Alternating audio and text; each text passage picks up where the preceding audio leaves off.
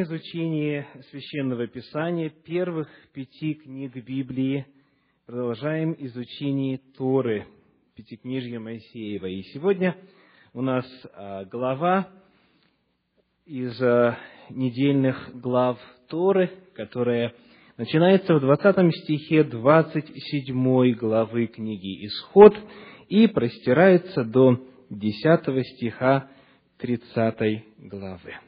Исход 27.20-30.10. Прочитаем в 27 главе 20 стих. «И вели сынам Израилевым, чтобы они приносили тебе елей чистый, выбитый из маслин, для освящения, чтобы горел светильник во всякое время». В скинии собрания, 21 стих, вне завесы, которая пред ковчегом откровения, будет зажигать его Аарон и сыновья его от вечера до утра пред лицем Господним. Это устав вечный для поколений их от сынов Израилевых. Перед нами описание того, каким образом совершалось служение в храме, в построенном переносном святилище. И прочитанные два стиха, 20 и 21 из 27 главы книги «Исход», рассказывает подробнее о светильнике. Давайте посмотрим, что означает фраза «чтобы горел светильник во всякое время». Чтобы горел светильник во всякое время. Это слово которое у нас переведено целой фразой «во всякое время», в оригинале представляет собой всего лишь одно слово, и оно очень короткое. Вы знаете, как оно называется, поскольку были на домашних церквах по изучению книги Даниила, восьмой главы. Какое это слово? Тамим. Тамим. Оно переведено как ежедневная жертва в восьмой главе книги Даниила, в тринадцатом стихе, где задается вопрос, насколько времени а, продлевается это видение, и в двенадцатом стихе перед этим говорится о том, что у него была отнята ежедневная жертва, даже еще чуть раньше, в одиннадцатом стихе. Так вот, слово «тамима», которое переведено а, двумя словами в книге Даниила, ежедневная жертва, тоже используется здесь, но речи о жертве нет. Сказано, пусть светильник горит во всякое время, в оригинале «тамима». Пусть светильник горит тамима. Вот что в отношении этого слова написано в классическом иудейском комментарии Санчина – слово «постоянно», так это переведено в иудейском Танахе, в Торе, часто имеет значение регулярно, с определенной периодичностью. То есть речь идет о том, что этот светильник должен гореть постоянно, во всякое время или регулярно. Как? В следующем стихе, в 21 стихе, говорится о том, что Аарон и сыновья его будут зажигать его когда? Какое время? От вечера до утра. То есть мы находим, что его зажигали вечером, чтобы он всю ночь горел. Давайте теперь посмотрим, что говорится в 30 главе, в 7 стихе. Исход 30 глава 7 стих. «На нем Аарон будет курить благовонным курением каждое утро, когда он приготовляет лампады, будет курить им». Итак, со светильником действия совершались вечером и утром два раза, два раза в сутки священник удостоверялся, что светильник в порядке. Там всегда было достаточно масла, достаточный запас масла, чтобы он горел ночью, чтобы он горел и днем также.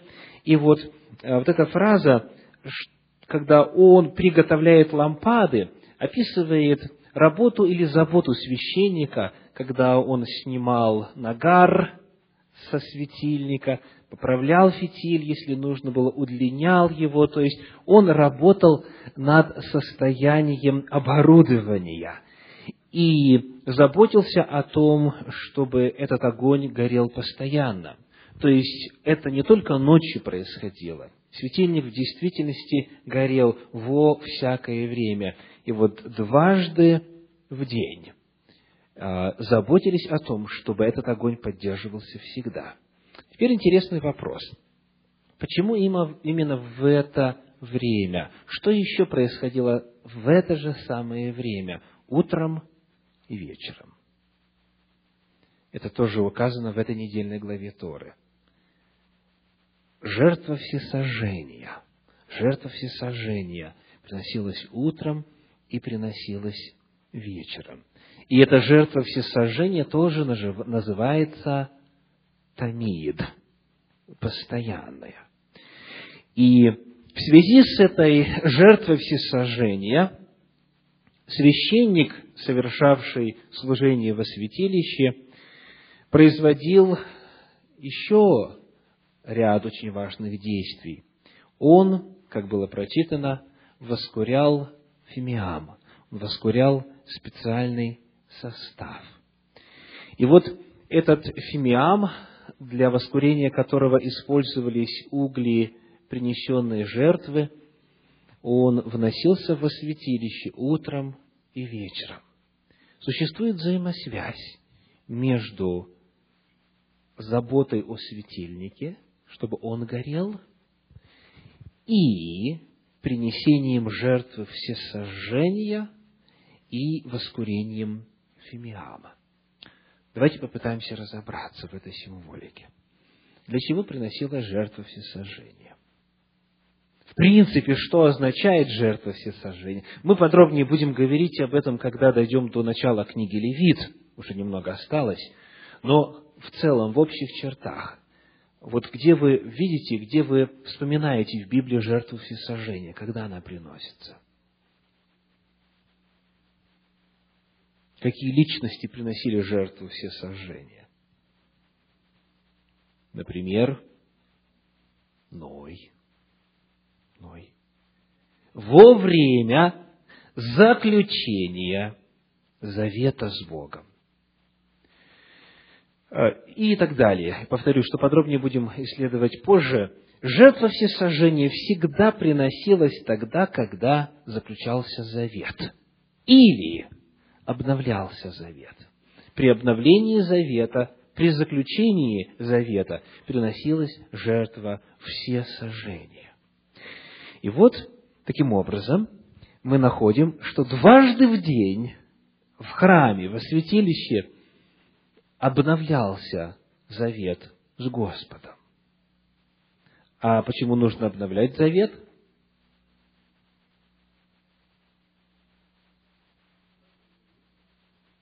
Из-за греха, конечно. Вы проснулись утром с полным намерением служить Господу, но искушения и проблемы дня могут привести вас к греху. И вы знаете, что вечером завет снова обновится. И если ночью что-то произошло, вы знаете, что утром завет снова обновится. Представляете, какая удивительная истина открывается нам через описание служения во святилище. И вот во время обновления завета берутся угли с этой жертвы всесожжения, вносятся во святое, и на этих углях, которые размещаются на золотом жертвеннике, размещается мелко истолченный состав курительный, и фимиам поднимается кверху. Конструкция скинии была такой, что а, завеса, отделявшая святое от святого святых, не доставала до потолка. Было пространство между верхним краем завесы и потолком скинии. И потому этот фимиам, этот аромат, это благовоние, оно попадало во святое святых, в то отделение, где, как читали мы в прошлый раз, Господь являл себя, где являлась шахина, слава Господня. И в это время, в то время, когда приносилась жертва всесожжения, когда священник входил для кождения, что в это время делал весь народ? Книга Евангелия от Луки, первая глава. Евангелие от Луки, первая глава, стихи с пятого и далее. В одни Ирода, царя Иудейского, был священник из Авиевой череды именем Захария, и жена его из рода Ааронова, имя ей Елисавета. Оба они были праведны пред Богом, поступая по всем заповедям и уставам Господним беспорочно. Однажды, восьмой стих, когда он в порядке своей череды служил пред Богом, по жребию, как обыкновенно было у священников, досталось ему войти в храм Господень для кождения. И вот что происходит – а все множество народа, десятый стих, а все множество народа молилось вне, во время кождения. Тогда явился ему ангел Господень, стоя по правую сторону жертвенника кадильного. Так представьте себе, первосвященник входит внутрь, во святое, справа остается стол хлебов предложения, слева светильник, и он подходит к золотому жертвеннику, который стоит посередине, перед завесой, отделяющей святое от святого святых, и вот там он возносит это курение, там он совершает кождение. В это самое время все в народе Божьем останавливается. Кем бы и чем бы кто ни был, чем бы кто ни был занят – делается пауза, и в это время возносятся молитвы, повернувшись лицом куда? К храму. То есть в то время, когда принесена жертва всесожжения, когда обновлен завет, можно возносить молитву Господу. Молитва имеет смысл после принесения жертвы. Если бы не было жертвы, молитва никогда не могла бы быть услышана, потому что жертва заключает завет. Жертва снимает грех. Жертва очищает доступ, очищает путь. Итак, люди молятся в то время, когда утром и вечером приносится жертва всесожжения, и в это же время происходит работа по подготовке к тому, чтобы светильник продолжал светить. Какая связь между жертвой всесожжения, кождением и работой над светильником? Давайте посмотрим, что же означает светильник. В прошлый раз мы коснулись одного измерения смысла этой, а, этого Господом установленного предмета мебели во святилище. Что еще означает светильник? Помимо того, что Господь есть свет, масло, елей – это Дух Святой, Господь очищает, просвещает всякого человека, ходящего в мир. Что еще представляет собой этот свет и этот светильник? Давайте посмотрим на то, что записано в книге пророка Исаии в 42 главе в 6 стихе. Исаия 42 глава, 6 стих, 42, 6. «Я, Господь, призвал тебя в правду, и буду держать тебя за руку и хранить тебя, и поставлю тебя в завет для народа, во свет для язычников». Во свет для язычников. Вот именно это место священного писания – используется в иудейском комментарии в контексте объяснения служения светильника. Вот смотрите, сказано так, Мидраш сравнивает этот светильник с народом Израиля, который призван быть светом для всех народов. Представляете? А, оказывается, в иудаизме есть понимание того, что цель избрания Израиля заключается в просвещении всех народов, чтобы ты был светом для всех народов. Где-нибудь еще эта мысль повторяется в Библии? Иисус Христос сказал, и это записано в Евангелии от Матфея, в 5 главе, в 14 стихе, Матфея 5, 14, «Вы свет мира». Зажегший свечу не ставит ее под сосудом, но на подсвечнике и светит всем в доме. Итак, мы узнаем, что светильник представляет собой не только Господа, не только Духа Святого, но и народ, избранный Богом для того, чтобы через него Бог мог светить.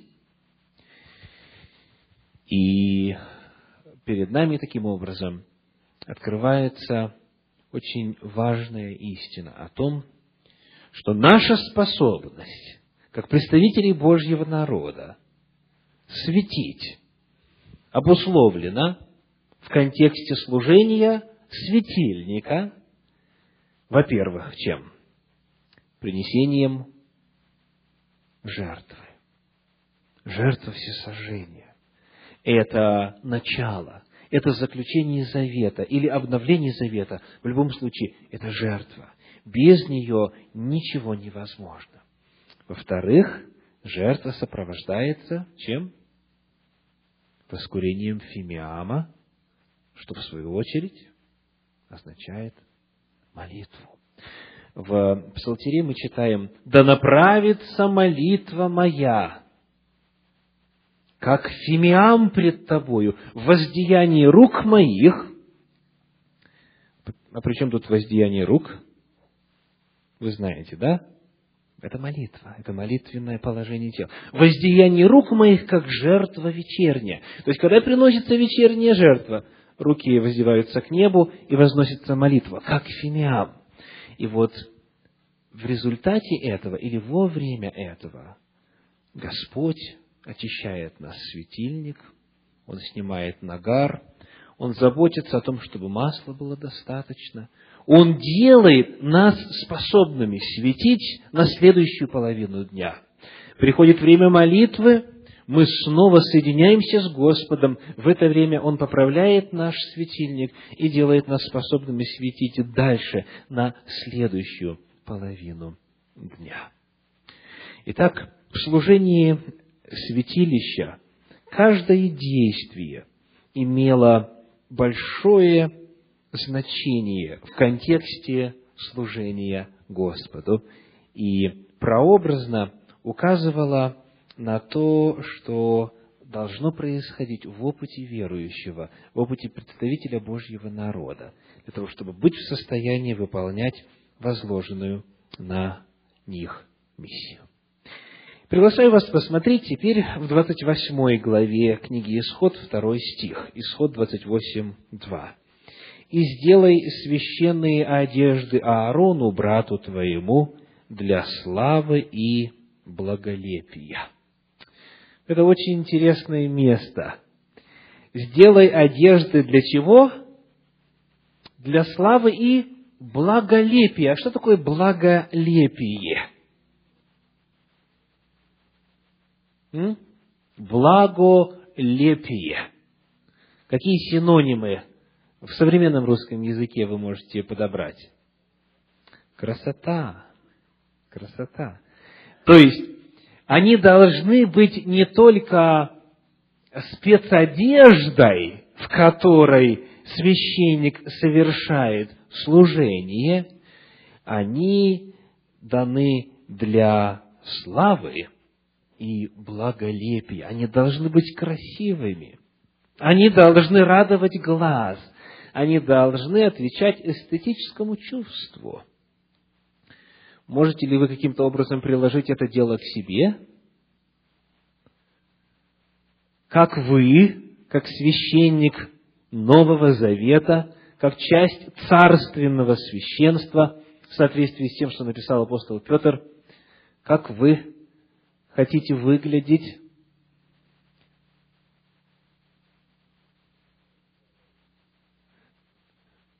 благолепно. Чтобы человек, посмотрев на вас, сказал, красота, здорово. И затем спросив, а ты куда вырядился? И узнав, что вы на поклонение Господу идете, он бы еще больше удивился и сказал, вот это да, самую лучшую одежду. И речь не идет о том, что джинсы Господь не любит. Но что касается служения, что касается богослужения, пусть это будет красиво, пусть это будет а, в соответствии с эстетическим вкусом, данным Богом человеку. Посмотрим на четвертый стих 28 главы книги Исход. Вот одежды, которые должны они сделать. Наперсник, ефод, верхняя риза, хитон стяжной, кидар и пояс. Что такое наперсник? Что такое перси? Слово редко используется. Наперстник – это не наперстник, а наперсник. Ну, пожалуйста, у кого есть вариант? А? Это нагрудник. Наперстник. Перси – это груди. Вот. А наперстник – это нагрудник. Хорошо. А что такое ефода? Ефод. Давайте посмотрим вначале на значение этого слова. Эфод, как предмет одежды. Слово эфод происходит от глагола афад. Афад означает окружать, опоясывать. От афад – окружать, опоясывать. Это часть одежды, покрывающая верхнюю часть туловища.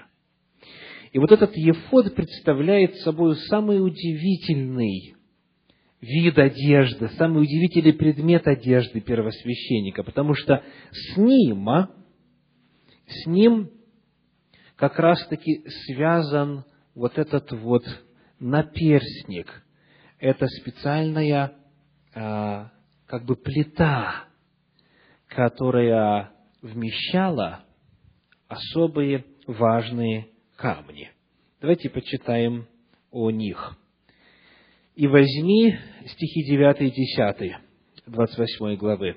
«И возьми два камня оникса, и вырежь на них имена сынов Израилевых, по шесть имен их на одном камне, и шесть имен остальных на другом камне, по порядку рождения их».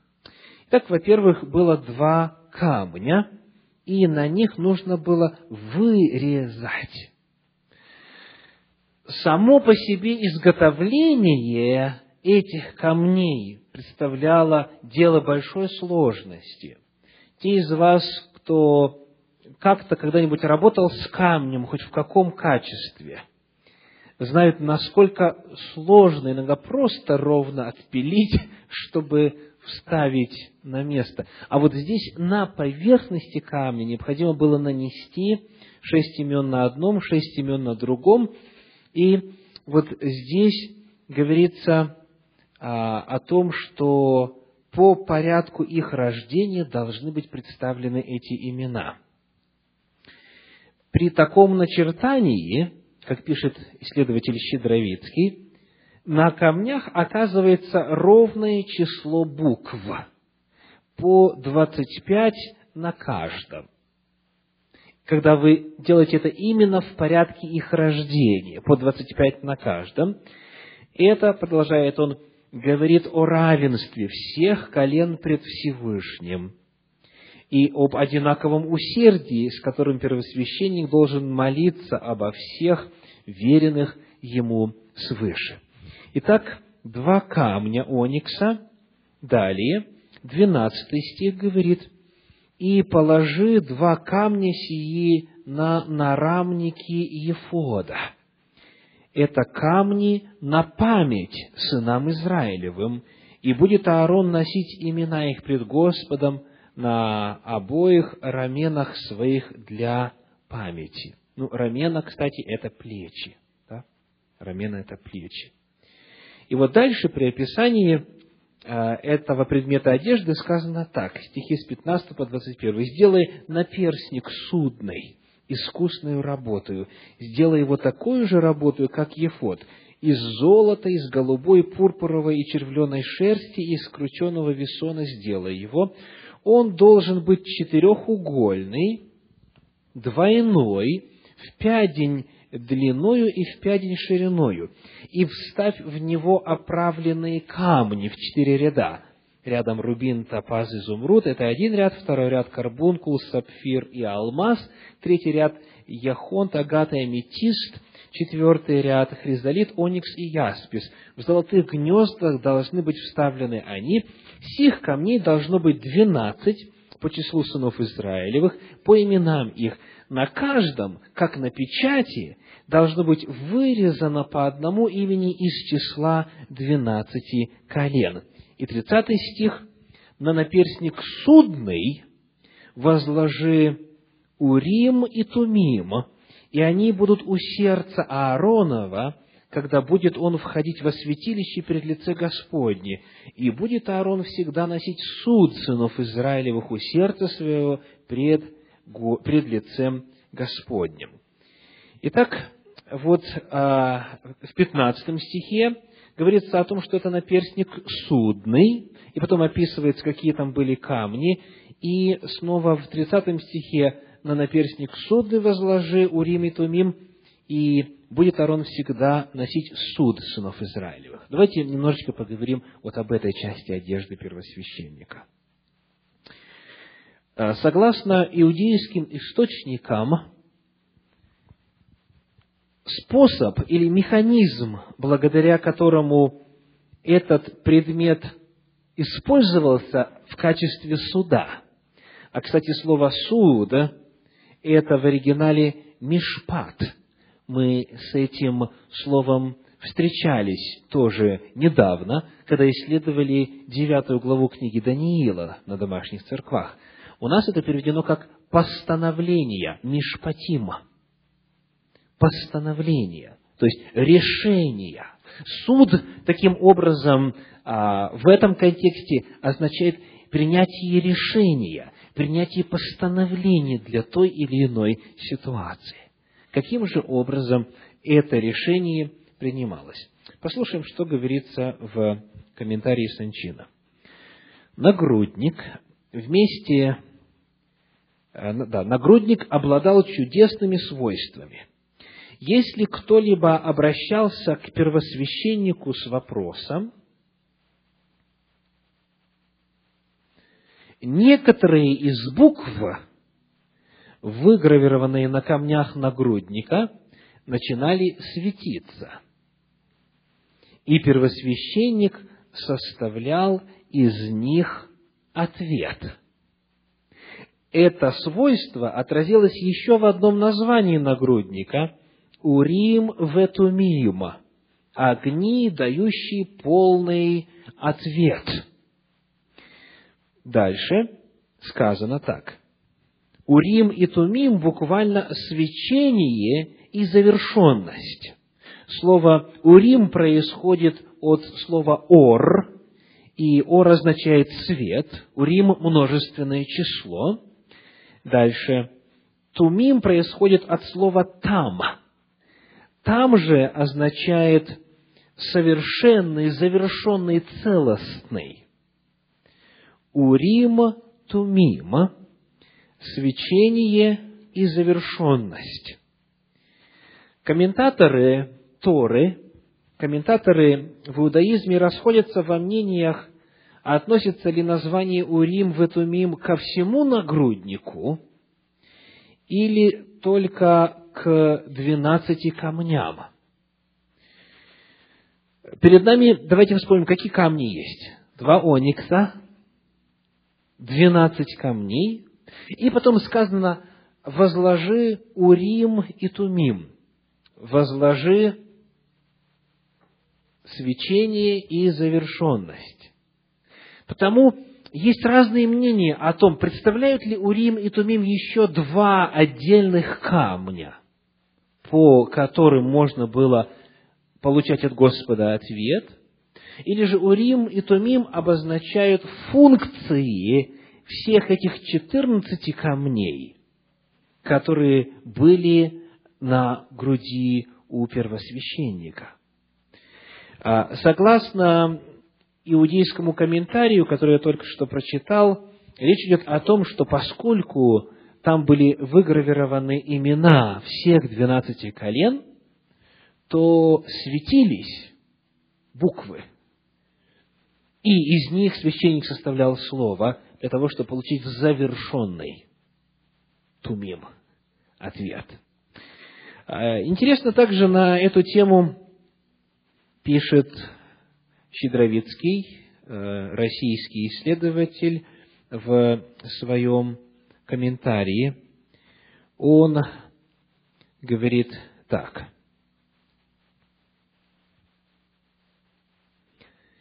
Причина того, что наперстник назван судным.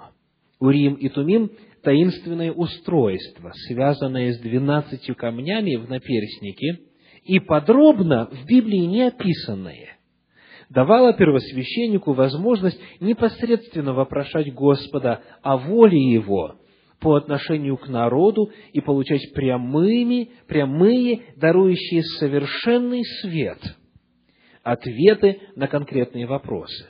Ответы давались посредством драгоценных камней наперстника. В совокупности, вот это очень интересно, в совокупности имена двенадцати колен Израиля – содержат все 22 буквы древнееврейского алфавита. Все 22 буквы в совокупности. Из букв и складывались слова ответа. А, было ли это так, или было по-другому, как а, мне ранее представлялось, эти два камня, один означал «да», другой означал «нет». То есть Урим и Тумим я лично всегда воспринимал как два камня, но в Библии они нигде не названы камнями.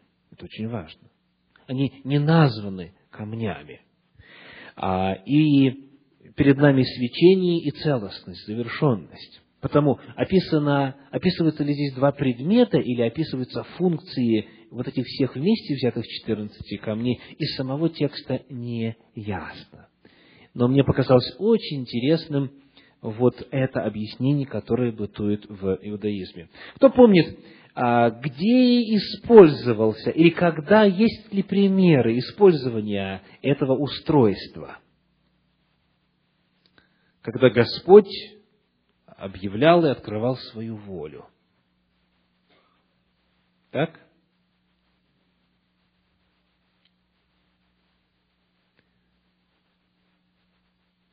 Ну, во-первых, царь Давид. Идти ли мне воевать туда-то и туда-то? И Господь говорит, иди или не иди. Предадут ли меня жители? Да, предадут. А вот Саул царь, как говорит первая книга Царств, 28 глава, 6 стих, однажды, когда крепко дрогнуло его сердце, когда он был окружен филистимлянами, захотел получить ответ от Господа, но не смог.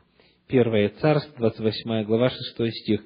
«И вопросил Саул Господа, но Господь не отвечал ему ни во сне, ни через Урим, ни через пророков». Итак, в то время, благодаря наличию первосвященника и благодаря наличию вот этого особого устройства у Господа была возможность совершать суд. И мы находим в книге Второзакония в 17 главе такие слова. «Если будут несогласные мнения в воротах твоих, и ты не будешь знать, как поступить, то тогда приди к священнику». У Господа всегда была возможность через свой народ осуществлять непосредственное правосудие. Я думаю, именно с этим связано то, что если принимался, если выносился приговор о смертной казни, а это как раз вот этот вот важный вопрос, который прямо указан в книге Второзакония, в отношении которого нужно прийти к Господу. Если решался вопрос о смертной казни, не могло быть ошибки. Потому что Господь непосредственно сам отвечал. И это одновременно является причиной, по которой сегодня ни у кого нету такой власти. Сегодня, когда решается вопрос жизни и смерти, он решается на уровне ограниченного человеческого знания. И человек берет на себя, будь то судья или присяжные, или пусть целый референдум собирается, человек берет в свои руки суд. А суд – это дело Божье. Итак, это некоторая информация, которая говорит о том, как был устроен наперстник судный и каким образом Господь открывал свою волю. Давайте посмотрим еще одну деталь на сегодня.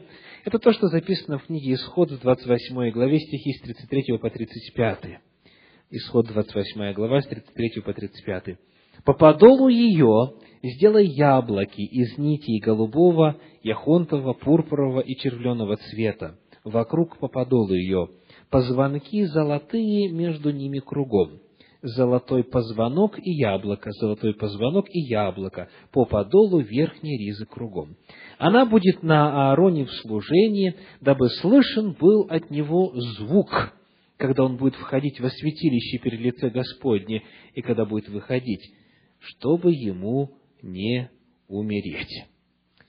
Итак, здесь одно слово нуждается в истолковании.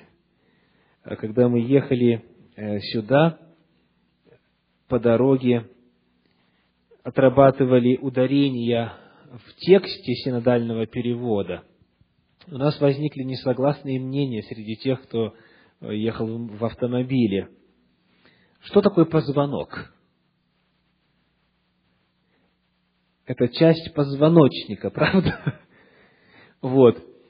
И потому э, позвонок в этом контексте в современном русском языке э, нуждается в истолковании. О чем идет речь?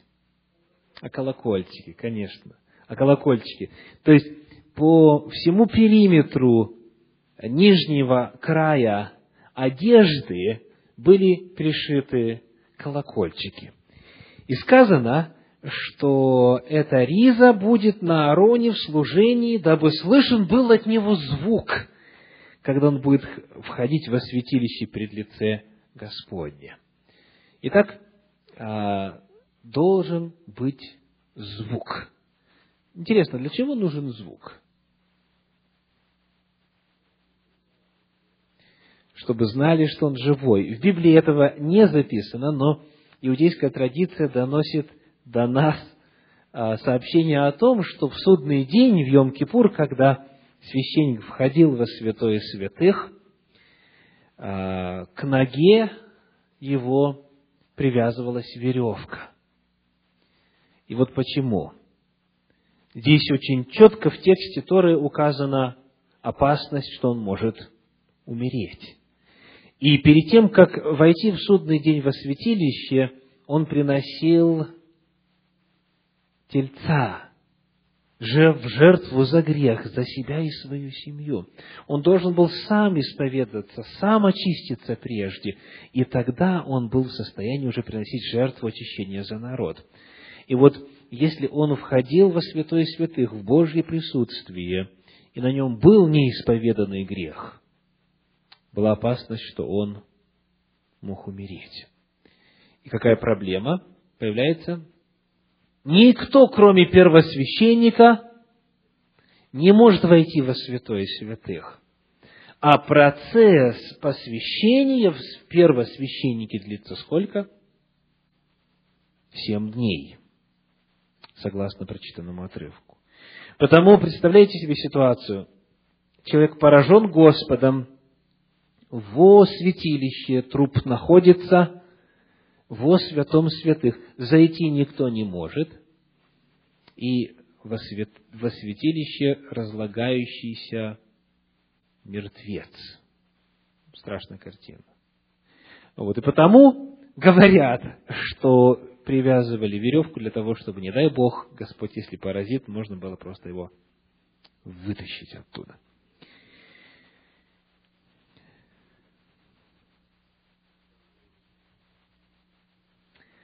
В 28 главе, 38 стих, это последний на сегодня, 28 глава, 38 стих, «И будет она на челе Аароновом, и понесет на себе Аарон недостатки приношений, посвящаемых от сынов Израилевых, и всех даров ими приносимых, и будет она непрестанно на челе его для благоволения Господня к ним». Будет она будет она на челе Аароновом. О чем идет речь? 28 глава, давайте перед этим со стиха 36 прочитаем. «И сделай полированную дощечку из чистого золота, и вырежь на ней, как вырезывают на печати, святыня Господня. И прикрепи ее шнуром голубого цвета к кидару, кидар – это головной убор в виде тюр, тюрбана – Дословно это слово означает наматывающиеся. Наматывающиеся. Так, кедару, так, чтобы она была на передней стороне кедара. И вот э, она будет на челе Аароновом. И вот здесь очень важная фраза. «И понесет на себе Аарон недостатки приношений». Смотрите, даже тогда, когда приносятся приношения, даже когда вот совершается по закону все, что нужно принести, все равно может быть недостаток. Этот недостаток покрывается чем? Исключительно милостью Божьей, исключительно благодатью Божьей. Господь специально предусмотрел вот такой предмет одежды первосвященника для того, чтобы он на себе мог нести – Перед нами здесь удивительный прообраз. Первосвященник, несущий на себе грехи народа. Первосвященник, несущий на себе недостатки народа. И это в соответствии с пророчеством Танаха, в соответствии с пророчеством из книги Псалтирь, исполнилось однажды. В Псалтире сказано, «Клялся Господь и не раскается, ты священник вовек по чину Мелхиседека. Помните, кому он это говорит? Кому? Сказал Господь Господу. Сказал Господь Господу. И дальше. Ты священник вовек. То есть, иными словами, по пророчеству Ветхого Завета, сам Господь однажды должен стать священником. Священником, который а, понесет на себе, как и Арон в свое время, понесет на себе недостатки, понесет на себе грехи.